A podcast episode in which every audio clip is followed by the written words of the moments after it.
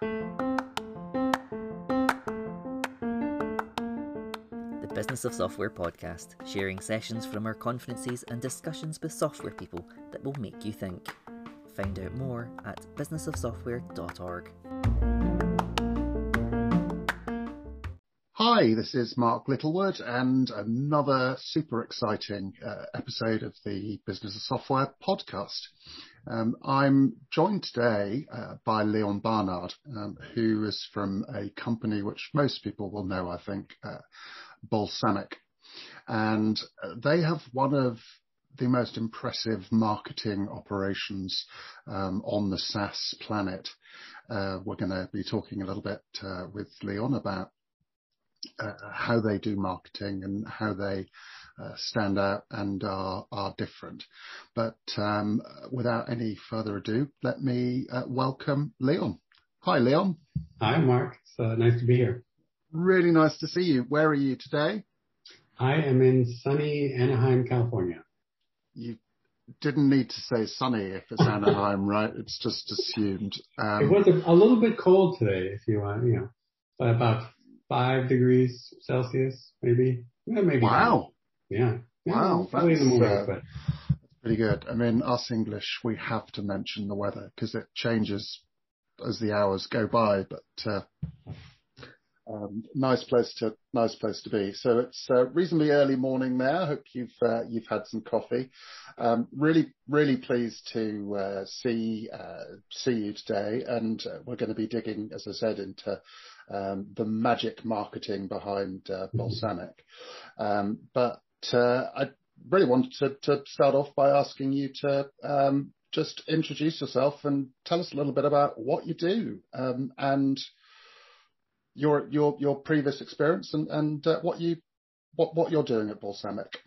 Sure, sure. Um, so I lead our education team here, uh, which is a a team that's only existed at Balsamiq for about maybe three or four years now. Um, I've been with the company for nearly nine years. Um, I worked as a UX designer for about 10 years before that in a variety of industries, um, and I was really brought on.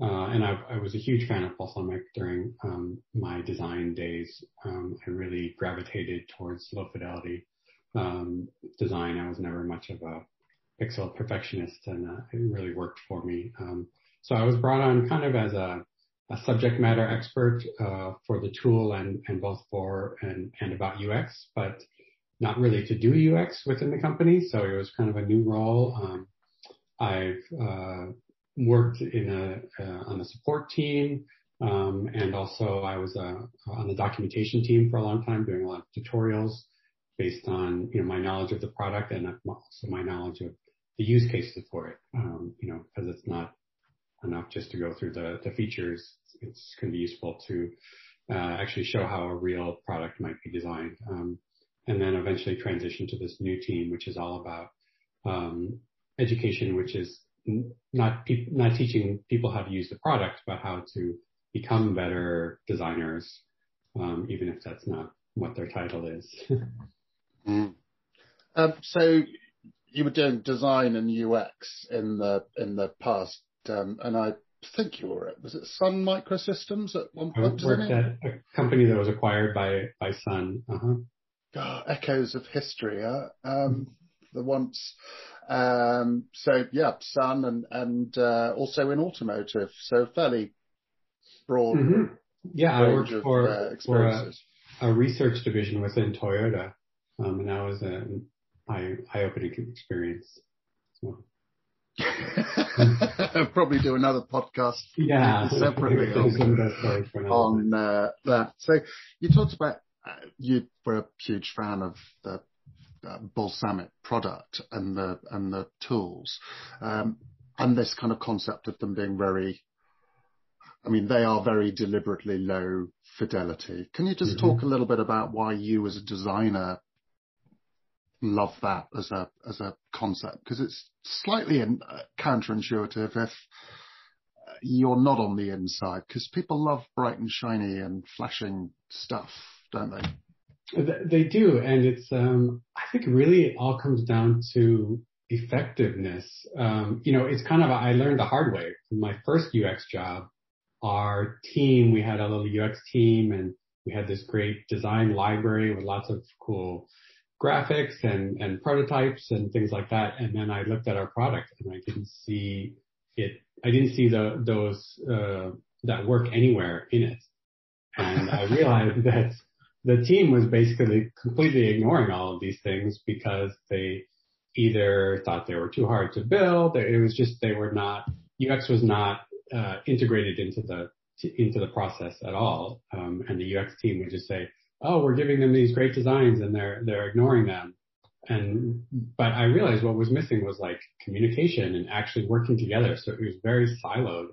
And so I was, you know, I just actually started just going and hanging out with some of the developers and going to their desks and saying, Hey, what are you working on? And not even bringing anything over, but, um, kind of, uh, you know, I called it kind of a, a bottom up, you know, or a developer first, um, you know, kind of approach, or you just sit in on the meetings and just get, get them used to having you around, you know, and then, and then eventually they'll say, Oh, I don't know how to, you know, I hate designing forms. Could you, you whip up a form design for me or whatever? So really starting with where they were at in the process rather than just handing yeah. off some fancy design and saying, here, build this when, you know, we hadn't even built that trust. So, um, so that's kind of how I realized that, you know, these pixel perfect designs weren't worth anything if they weren't getting built. And so I started, this was before Balsamiq, I, I started doing designs like in PowerPoint. I would make little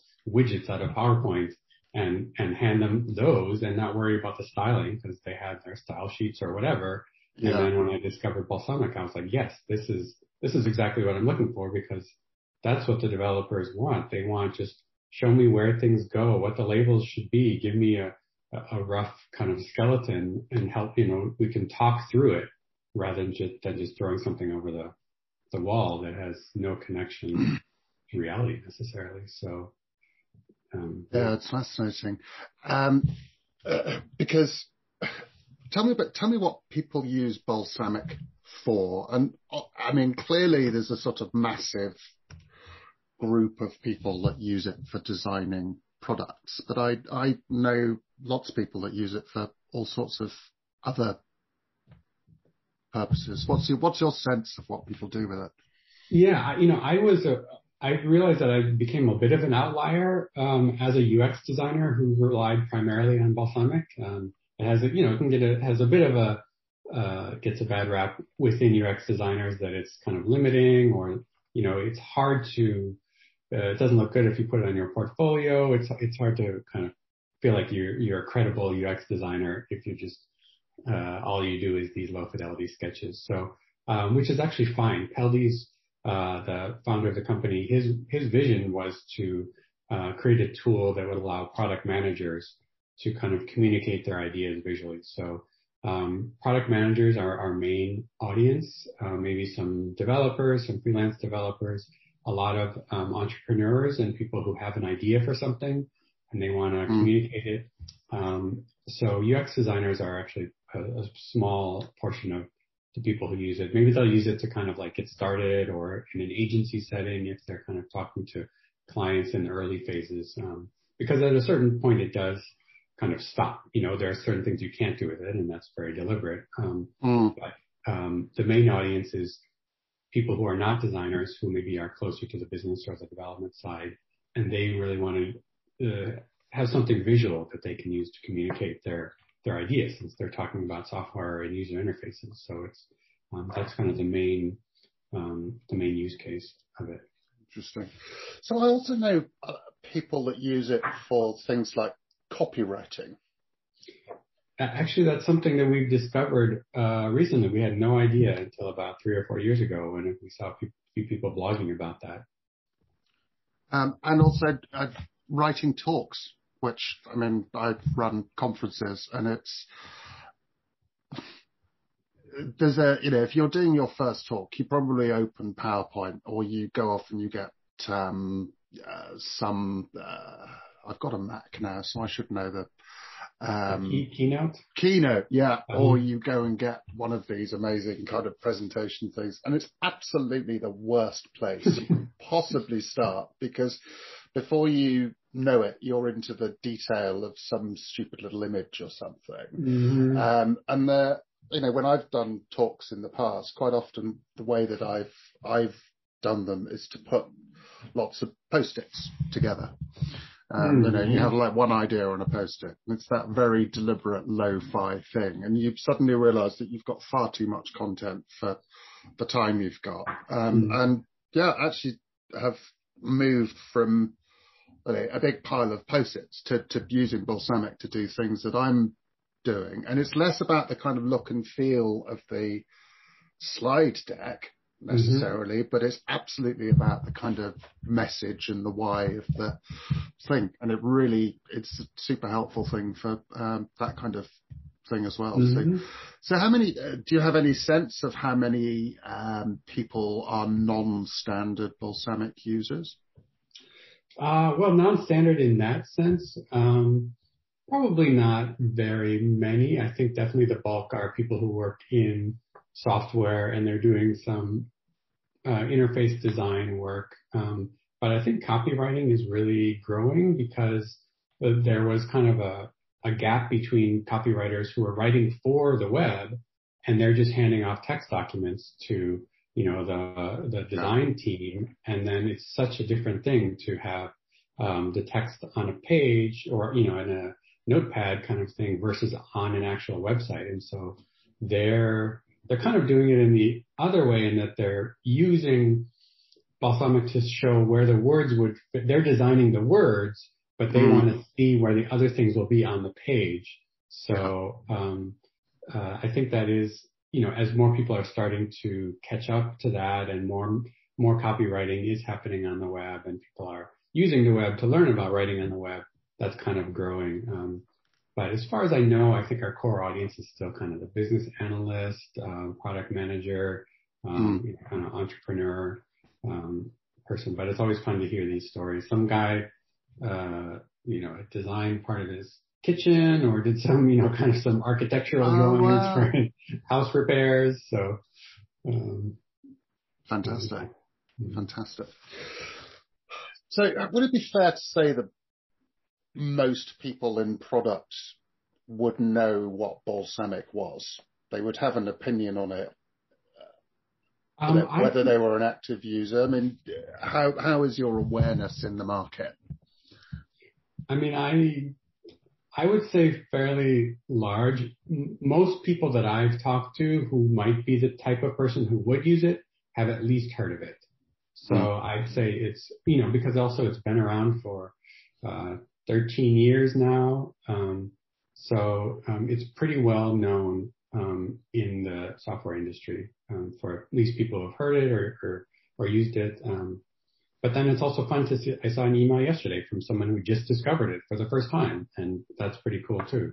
So um, you know we haven't we haven't reached market saturation quite yet. But your your marketing is obviously very effective on um, some level. And I guess this is what um, we're we're here to talk about. Really, is that is that you, I think, are recognised as an organisation that does great marketing and has this great position in the marketplace that is super helpful, friendly.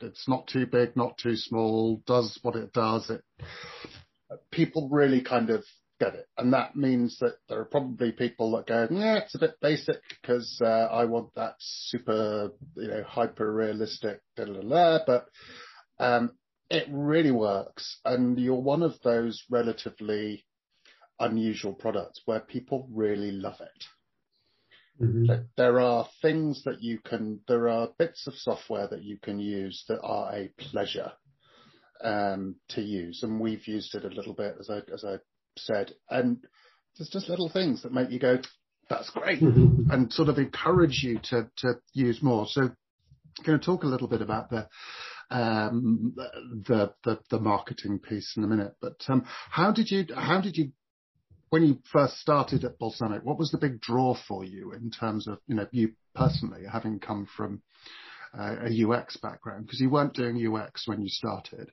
Uh, correct. Yeah. So it was a big leap for me and it was a little bit scary because I always thought I would do UX design for life. Um, and, um, yeah, I thought I would be doing UX for life.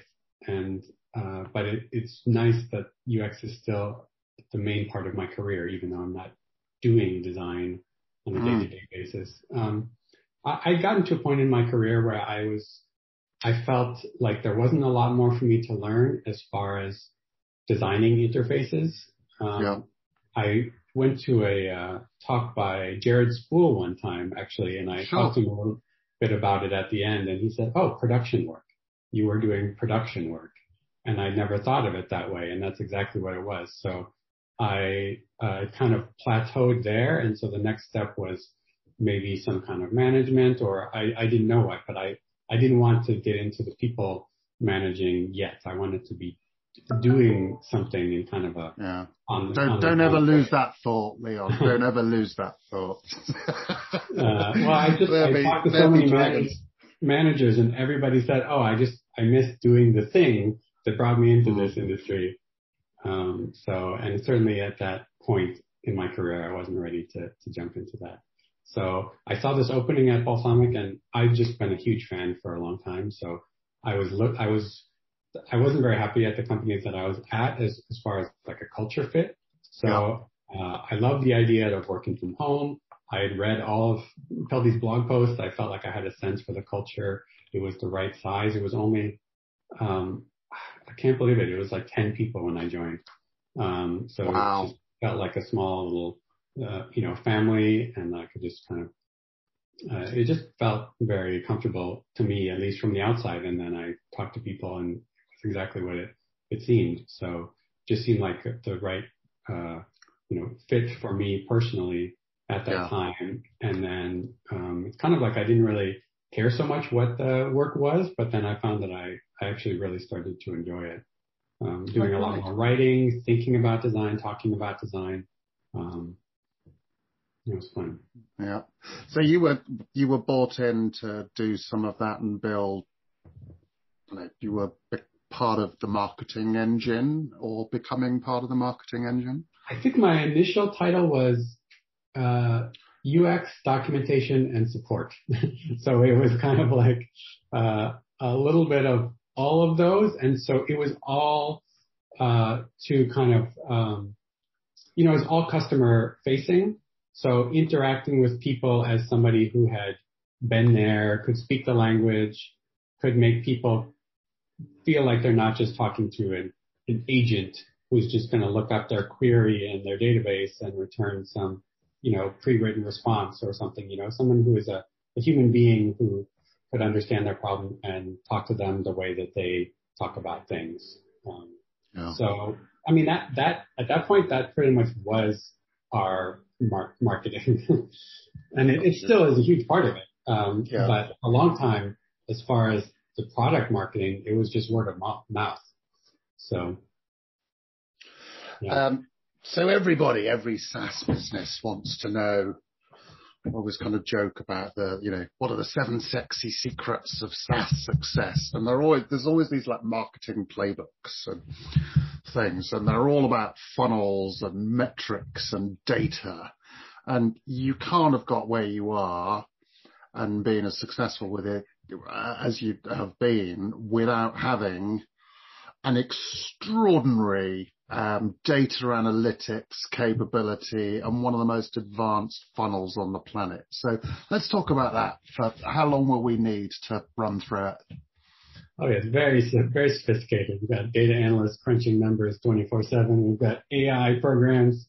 Um, no, believe it or not, we have none of that. Um, uh, I think Peldi checks our analytics once a year. uh, he wow. really encourages us not to. Um, sometimes we, we peek at the analytics just to just to see, but he's not interested in in any of that. He never has been. Um, and you know, a lot of it is is luck. It's timing. It's product market fit. It's Peldi understanding the audience. It's it's a lot of a lot of things, but it's you know, you can't just go out and say to any company, don't look at your data, don't have a funnel, don't do marketing, any of that thing, uh, those sorts of things. So, you know, you were calling us a successful marketing team, but I feel like there's a lot of things that, uh, you know, if this was a marketing podcast, I don't, I don't think the, the message would be the same. so you, you, what's your CAC? What's your LTV? What's your churn? What's your we have no idea. We look at our revenue is going slightly up and to the left, and that's really, you know, that means that people are still buying the product.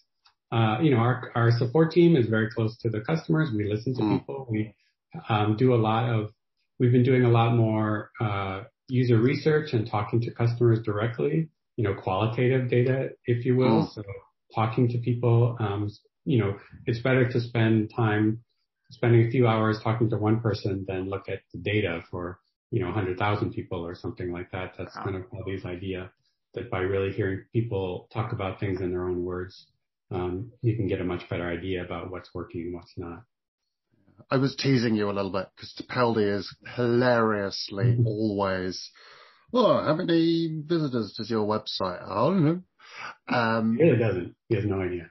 Um, and he, yeah, he really doesn't, uh, he, he doesn't care. But there's something in here, right, that is really working and the, the qualitative piece is really powerful. I think the other thing that you've seemed to have done an, an incredibly good job of, and I don't know whether this is, you know, by some overall, uh, you know, overarching, cunning, strategic plan from the beginning, or whether it's something that has evolved, is you've built a really engaged community of users. As you say, word of mouth is a big mm-hmm. thing for you. Um, yeah, your customers are your uh, are your advocates on on on many levels. Is and and that feels like you've moved much more toward you know you've never really been focused on the funnel, but you've always had this vision for the ecosystem around the product. Would that be fair?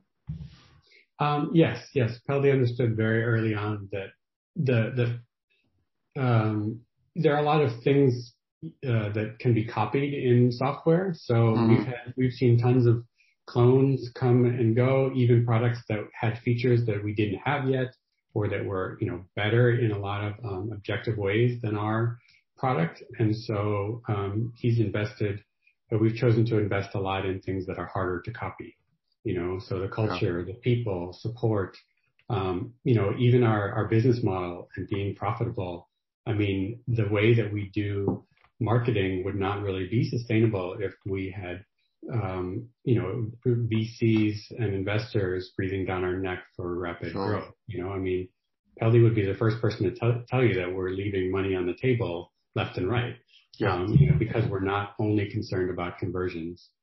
Um, so in that sense, it's, you know, we could be much better at marketing, but it's also, it's kind of a, a radical, but also not a very radical idea that you can just build a product that you like and that people like and you don't have to get every person in the world to buy it. Yeah. So, you know, if we had a, if our customer base was uh, 10 times larger, we would have a harder time with that community aspect and we would look mm-hmm. at people more as just numbers uh, or visitors rather than people. So it's, you know, it, it's. And then start, start your user conference for $5,000 a pop to come right. along and listen to sales pitches from everybody and mm-hmm. take over the streets of San Francisco or mm-hmm. something. and yeah, it's a different, it's a different sort of thing. Has anybody in the, you know, has anybody within the business ever kind of challenged that as a, you know, have you ever had these kind of conversations of, hey, we could do this bit better without compromising this stuff? Um, we have people there's people within the company who are interested in some of the metrics, like at least whether, you know, so the education team that I lead, we have a, there's a whole section of our website. It's called the Balsamiq Wireframing Academy. And mm. we write, write articles and we, you know, we are sometimes curious, is anybody actually reading these? Like what, what are people what what are people kind of gravitating to or less interested, more or less interested in. And we have some, we have a little feedback form on our website and things like that. So some people are curious about the, the metrics and they're curious about, um, maybe, you know, more about into the details of revenue and profit and, um, but everybody is kind of on board in general with everything. Yeah. Um, most of our employees have been with us for a very long time and there's kind of an agreement where everybody kind of gets it. Yeah. Yeah. It's, um, but we, have, we haven't had any big, you know, kind of internal disagreements about the way that we operate in general. So your role now is education, which is part of that kind of is, is you know, that's almost a, is that even a marketing role? It, I suppose it fits within your marketing activity on some level, but I think as a business, you're very comfortable with this kind of concept of doing good things to um, for the for the right reasons and, and kind of good will come of it. And there's much less direct kind of attribution of X happened uh, then Y then Z. Um, you seem much more kind of hey, if we can get people to use this stuff and use it more and get better at it, that is a great end in itself. Yeah, it's very indirect and it's very like um, big picture or long term thinking. So I think maybe that's the, the difference in that, you know, we are creating, um, we are writing articles and making videos that help people use our product better, um, you know, which of course, and it should make our product more attractive to them or, um, you know, help spread that, that word of mouth. Mm-hmm. So it, you know, it is altruistic in the sense that we genuinely want people to get better at what they do. Um, you know, but uh, we are putting our own money behind this and we, um, uh, you know, we, we, feel that it is good for the company as well. But the difference is that, is that we don't really connect the two. So we're not looking at anything related to how is our um, education content driving our sales. We have no mm-hmm. idea whether the work that, that I and my team do have any impact on sales whatsoever. Um, so that's never been the objective. We're not measuring that. We're, we're trying not to be, uh, sneaky about like making our, um, educational content, you know, kind of a veiled sales pitch. So mm. we like to talk about wireframing in general, UI design in general. It's not really like, look at this cool Balsamiq feature that's only available on Balsamiq mm. that helps you do this thing. So it's very, very uh, low pressure, um, you know, because, and we don't we don't have any, um, yeah, we don't really focus on a lot of that stuff. But it's it, it's a fascinating, it's a really interesting positioning because people see that and they like it and they really get it and they feel they're going to get great information and that there's a positive feedback loop. Is is there anywhere where that um, kind of concept came from? the um, yes, uh, a long time ago, I think probably maybe around the time I was hired or before, um, LD watched Kathy Sierra's talk, The Business of Software, I believe, and read her book Badass, which is really uh, all about how people um, don't want to just use your product. They don't want to become better users of your product. They want to become better at their jobs, which, uh, or better at doing what they, uh, either enjoy doing or are paid to do. And, uh, it's kind of radically simple and that like, duh. You know, I mean, but within an organization, you get so hooked on this idea that, oh, people want to use our product and we need to add, add features so they can spend more time in our product or make them like our product, you know, using our product more. But you know, at the end of the day, this is kind of a UX way of thinking too. They just want to get their job done. So if you help people, what they feel good about is not that they did a good job using their product. They feel good because they did something cool that maybe they didn't even think they could do. And so that's this idea of like, you know, you want people to feel like a, a badass. You want people to tell their friends about what they can do, not what your product can do. Yeah. It's, um, I mean, that, so yeah, Kathy's, I mean, it's a fabulous book. Um, it's badass, making users awesome. And probably if you're listening to this podcast, you'll have seen the talks on the uh, BoS website as well.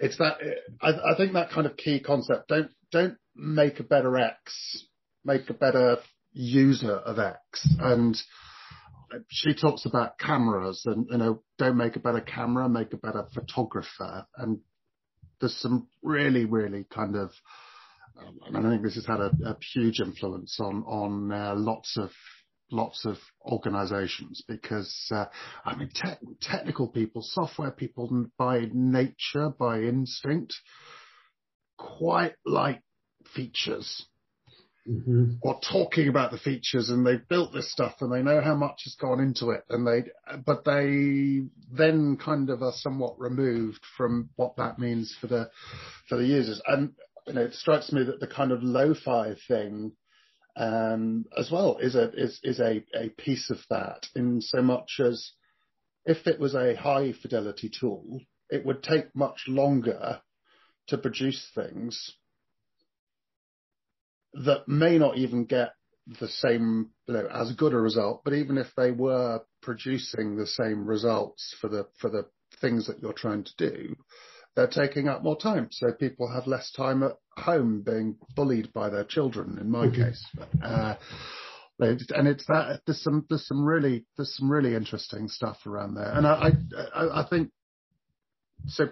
You see education as part of it's part of your product.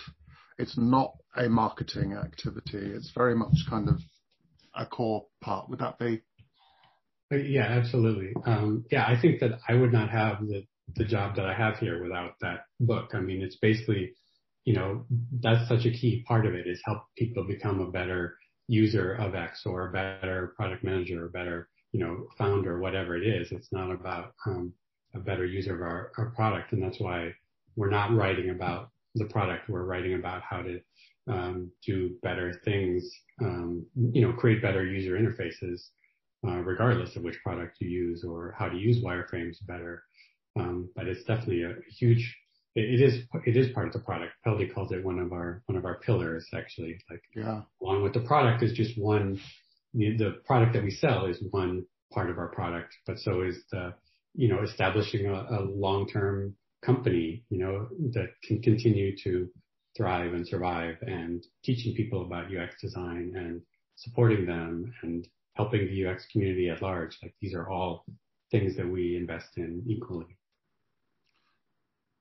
So what's the, what percentage of conversion of readers do you get to paid users? I, I, would be curious to know. Just at some point, I just want to know that my job is uh, um, it's so it's so so refreshing to have that kind of conversation. I mean, I don't you know. You're not going to know, and it's not important for the for the organisation, which uh, is a is a very powerful but slightly intangible thing in and of its um, in and of itself. So so your mission is really to make. It's not to make a better tool. It's to make a better designer. Yes, absolutely. And one thing that we try to focus on is like, what is the, what are the articles that we wish had existed, you know, for us, you know, or what, what is the thing that we would want to read? Um, you know, so it's really focus, helps us focus on quality, not like what mm. is be best for the interest, for the, for the business, uh, but what, what's missing out there? What, what would actually really be helpful for people? Um, and yeah. it's nice just to not have that pressure to be focused on, on conversions. Great. So you're not this blooming great marketing genius with a great arch plan to take over the world after all. Let's let's let's accept that for a minute, Leon, and put it to one side. Let's uh, let's take it that uh, you know education is part of part of this process for you uh, guys. How did how how did you get into that role within Balsamiq, and and how do you think about it? What are the things that you're doing? How do you? Um, I really try to bring my experience as a UX designer to it. I think that one thing that's really missing in education is um, how things work in the real world. Um, and you know, I think we talked about a little bit with um, when we were talking about discovery um, that um, Teresa Torres talked about discovery, where her book is good because it talks about habits and things that you can apply in real situations rather than if you read a, a guidebook on how to do user research or whatever, uh, it's going to be very thorough. And but once you get out into the working world, you know, especially uh, you know when I started, every, you know, user research. Everybody would say we don't have time for user research. We don't have money for user research. So you could have a PhD in usability testing, and they're going to say no, we we can't do any of that stuff. You know, and so that's where this idea of like guerrilla usability testing and hallway usability testing do a wireframe and show it to people in the office or go out in front of Starbucks and have them, you know, buy them a coffee and have them try to use your app or something like that. You know, that's real world stuff. And I think that's true in the world of design as well. So I really try to, we really try to focus on what are the things that are going to give you the biggest bang for the buck, the most uh, return on your time because mm. we're assuming that everybody who's using our product has a lot of things to do. They're very busy and they have a specific objective that they want to accomplish. And, um, you know, they're not, we're not necessarily concerned about how to build the perfect, uh, user interface. It's about how to make things better, uh, you know, incrementally, in a way that is going to, that's feasible in the way things really work, you know, and, and I know what it's like to work in the software, uh, industry with pressure from sales and marketing and development constraints and well we can't do that because the technology doesn't support it or whatever. So um, you know really trying to focus on um, on practical things not theoretical things. Um, and that mm. so that everything we create is tried tries to be very practical very real world uh, we like it when people tell real world stories of things that work rather than just like how things are supposed to work um, mm. So it's nice that so uh, we have another full-time educator on the team who has a UX background similar to mine. He's got stories, you know, and so being able to tell those real-world stories um, and say, "Oh, I learned this the hard way. That this is a good way to do things," you know, and so we we can bring yeah. Uh, the five years that it took to figure out that this is the best way to do things, and we can uh, send reply that in an email or something if they ask about it, you know. So yeah just bringing um, world, world, real world experience. Fascinating. So, in terms of education, which is this piece that you're doing, what are the what are the kind of core elements of this? There's obviously your blog, the community, but I mean, how does it sort of split up in your your view of uh, the the world, and, and what would you like to do more of? Um, I want to increase kind of user interface design, you know, literacy, um, help people understand better what design is. Because um, a lot of people, especially who are not designers, misunderstand design. They think of it as making things pretty. Um, mm-hmm. So kind of figuring out, uh, looking at design as a way of, you, you know, just kind of some basic principles and ideas that anybody can learn and apply to make software better that everybody can be involved in, in the design process, that it's not this kind of gated community only for designers. And it's really, it's just a way of thinking. And so it's not, it shouldn't be intimidating and the, the basics of just user interface design, low fidelity design for communication, that mm. communication is such a big part of it as well.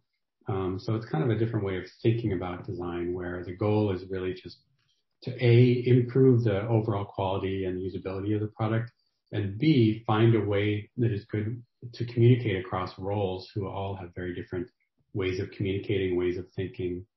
Um, mm-hmm. the design can actually be kind of spread out across the organization uh, if you think about it the right way. I don't know, it's a very concise way of putting it, but no, that's that's uh, that's that's very good. So in terms of I'm not thinking about the return because you're you're not having any of it. Um, in terms of the amount of resource, the amount of effort that you put into the different things you do, can you talk a little bit about uh, where where your focus is and where the effort goes? Yeah. So I and my colleague, Billy, we write articles um, about some basic principles about you know, he wrote some good articles about how to design for e-commerce sites and a good principles for doing uh, data designing data tables. Um, we've also had some good video series that we've worked with external people um, on. So Donna Spencer, who's uh, a longtime UX designer and an information architecture expert, did a, has done a really great video series for us on just designing navigation and designing layout. And so it's very, uh, it's very all about the basics. It should be something that anybody can understand.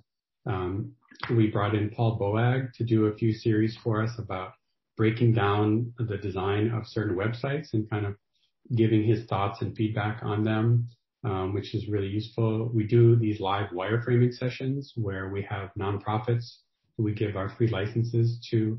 They can mm-hmm. spend an hour with us because these organizations typically don't have designers. So we'll give them an hour of our design time and walk through their problems and show them how we might approach that design problem. And then we share those on our YouTube channel so other people who are in the same situation. Yeah. Like, oh, I have a nonprofit website and I want to try to get people to donate, you know, how to, uh, how to do that and how to focus on the right things. Um, so we try to go do a few different angles. We started doing webinars recently. Um, we did a good one about content first design uh, recently. Um, Interesting. And, and also some... explaining about what wireframes are. Yeah. Um, is there something that you're, is there something that you'd like to do? Is there, I don't know, what's the, what's the sort of next phase of this? What's the, mm. what's the evolution? I think we would like to do more, um, where we kind of meet people where they are. So either webinars or, um, we're actually just wrapping up some user research interviews with a lot of customers to learn about what they want to learn more about. So, um, you know, I mentioned that we do a lot based on our own experience, yeah. but we'd also, we'd like to really talk to people one on one and hear what they really want to learn about and really get more connected to customers and hear what their real problems are. So, like I said, we just finished a really good um, set of user research interviews, and we're going to be looking at the results and talking with the researchers soon to hear from real customers what they really want to learn. And so mm. just create and figure out how they want to learn it. Do they want us to do a podcast? Do they want more webinars? Do they want more videos? Um, you know, how can they best learn this material? So I think all we want is just more connection to our customers. So not looking at the analytics, how many views are these articles getting, but talking to people about where they're really struggling and how we can be there to kind of, you know, bridge that gap between mm where they are and where they want to be as far as their their knowledge. That's interesting. And you don't, you're not kind of measuring metrics and, um, but you presumably we'll get some sense, some feeling about the impact that some of this stuff has. Do you get much customer feedback about that? Do people talk about what they're learning, the problems they're solving?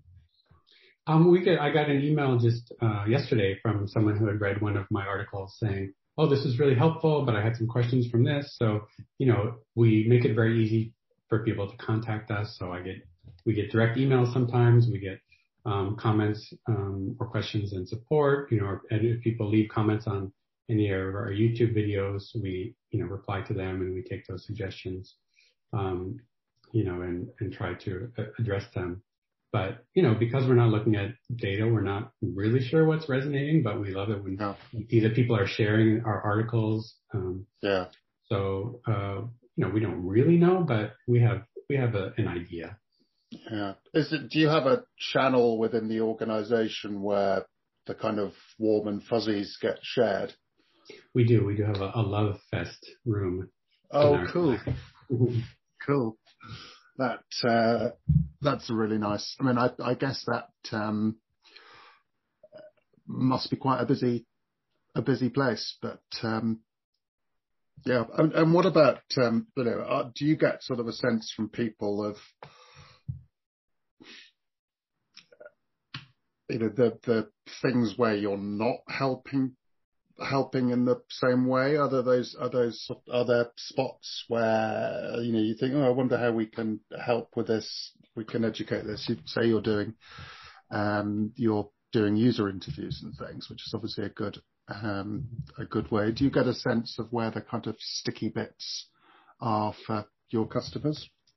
I mean, we do, we have people who complain and we have angry customers just like anybody. Um, but I don't think that's what you're asking because no. with our product, because it's very limited on purpose, sometimes we are, we can say people to people, our product is not right for you. You know, sometimes yeah. they go in with the wrong expectations. And I suppose that's, uh, means that we should, we need to do a better job of communicating our message and what our product does and doesn't do. But as far as like what we would like to be, where we're, those kind of sticky bits. Um, I think, you know, we can't, I think a lot of people wish that we could really help them with their problems directly. um, and we just don't have the resources for it. So, you know, do, you know, it would be great if we could do one-on-one support or we've had people say, can you come into our organization and do some, you know, um, uh, give us a walkthrough or things like that where you, that you might have with, um, you know, large companies, you see their website and it says, call us for a demo. And, you know, they have whole yeah. pre-sales teams, um, you know, but really there's just two full-time people on our team. And so a yeah. lot of the content we have, we create out of necessity has to be kind of like one to many, you know, we're creating mm. a, a, video, um, and we can't do a lot of things. We have to say no to a lot of things, unfortunately, where it's like, can you give your time just to help me with this one thing? Um, you know, do a, sure. a so we do have, we have office hours that we started doing recently. We have our live wireframing sessions, so we try to make time for those. Um, but, you know, it would be nice if we had a larger team or somehow could do, we're trying to find things that are more closely aligned with people's real actual problems. So, yeah. you know, we, we do, you know, some live Q and A's at our webinars, sometimes at events. We have some time where it's like Q and A time with us, but you know, it's, it would be great if we could just spend 24 hours a day talking to real problem, real customers or sitting over their shoulders and watching them work and that sort of thing. Um, you know, but we just, we're a small yeah, team. But there's, uh, you know, small team limit, uh, and the, I wonder whether, you, I mean, presumably you have super users. Um, I mean, this was a, I mean, if you look at HubSpot, um, and I'm not suggesting you have the same goals or anything. What they, you know, what they had spent quite a lot of time doing was working with people that were going to use the tools with other organizations and they built up this partnership network of right, marketing consultants essentially mm-hmm. and that became a, a very powerful very powerful kind of channel for them but also then a very positive feedback loop because your mm-hmm. users are finding new work and new clients as a as a result. Um, do you have, if someone says to you, can you recommend a good wireframer? Is that something that you you do at the moment? Or we do, I believe, on our website, on our support site, we have um, some links for um, you know like. Uh, uh, Upwork and these other sites where people where where you can kind of contract find people who have specialties in certain areas. So we have some links on our website where people can find things. Um, we do have a few good super users like in our forums mm. and in, in our Balsamiq Slack channel where they will actually answer people's questions just because they use the product, they love it, and they, yeah. they know the answer. Um, actually, several employees, you know, started that way. I was active in the forums for a while. I answered. Oh, brilliant! I think our QA person started by a very by being very active in the forums. So, um, you know, we do have some people who like to help other people in the in the forums um, just because they mm like the product. Um, and I think that there are people who specialize in in wireframing and low, low fidelity, but it's still a little tough because a lot of people don't actually know that that's what they're looking for. So that's maybe part of one of our communication challenges is they will hire a UX or UI designer yeah. and say, design this for me when really what they need help with is articulating the problem and kind of, you know, they need somebody to talk to. yeah. And, and they think they yeah. just want somebody to design the thing, but they actually want somebody to help them visualize their own thoughts and ideas or talk them through the process of, um, yeah. you know, I think one of the most helpful things that a UX designer can do is ask questions. You know, who are the users of this? What do they want to build? What do they really care about? You know, and then it's like, then it starts the conversation on the right path. You almost don't even need to talk about the design because once you go through the, if you ask the right questions, it kind of like, you kind of figure it out or maybe Yeah. even figure out, oh, this doesn't need to be an app. you know, you might save yourself a lot of time and money by realizing that the problem can be solved uh, in a different way. Yeah, it's very interesting. That's very interesting. Well, uh, look, really fascinating, um, fascinating conversation, and I think some some really interesting food for thought. I I think the thing for me that um, you know, I've known Balsamiq for a long time, and I, I, I guess I've known this on on some levels is I've always seen you as being great at marketing, but in a in a good way. You know, I think you can look at, you can talk about some companies and go, God, they must have brilliant marketing because they've got a rubbish product that is absolutely everywhere. um,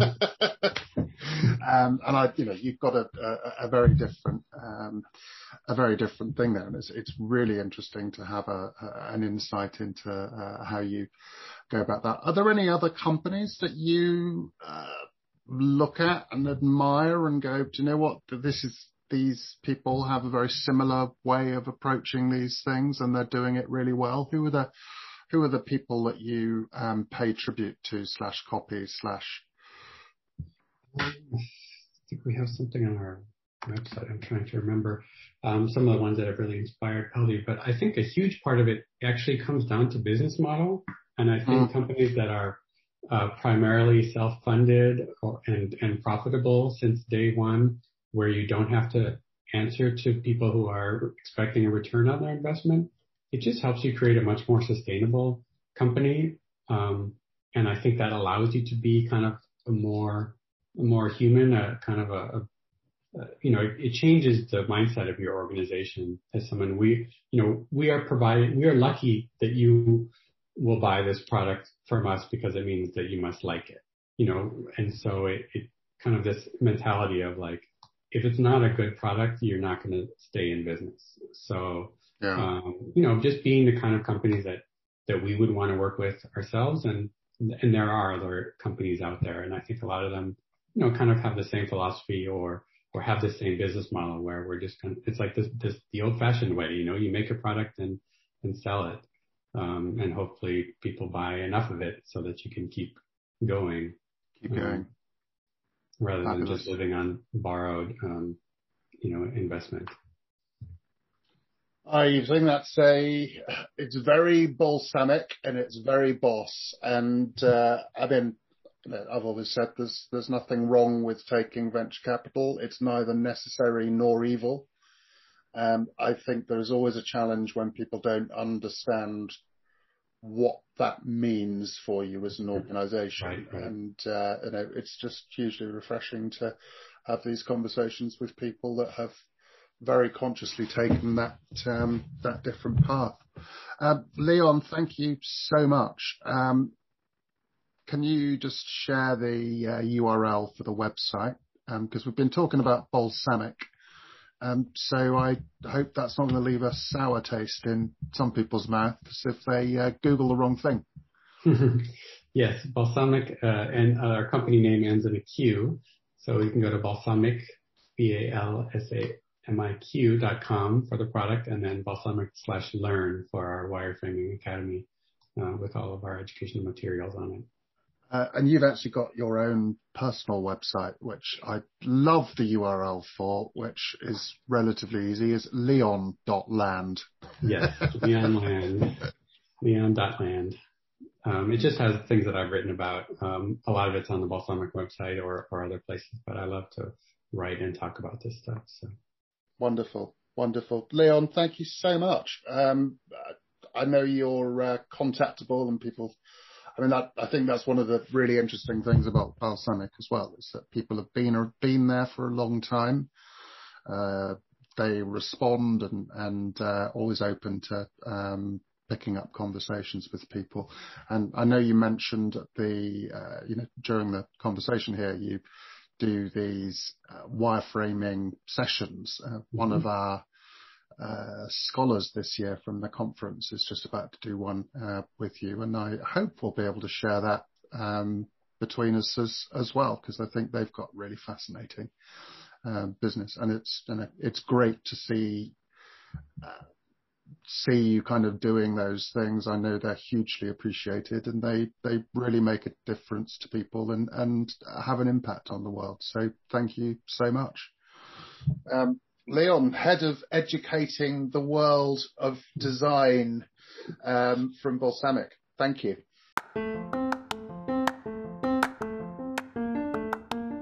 Thanks for listening to the Business of Software podcast. For more information, go to businessofsoftware.org.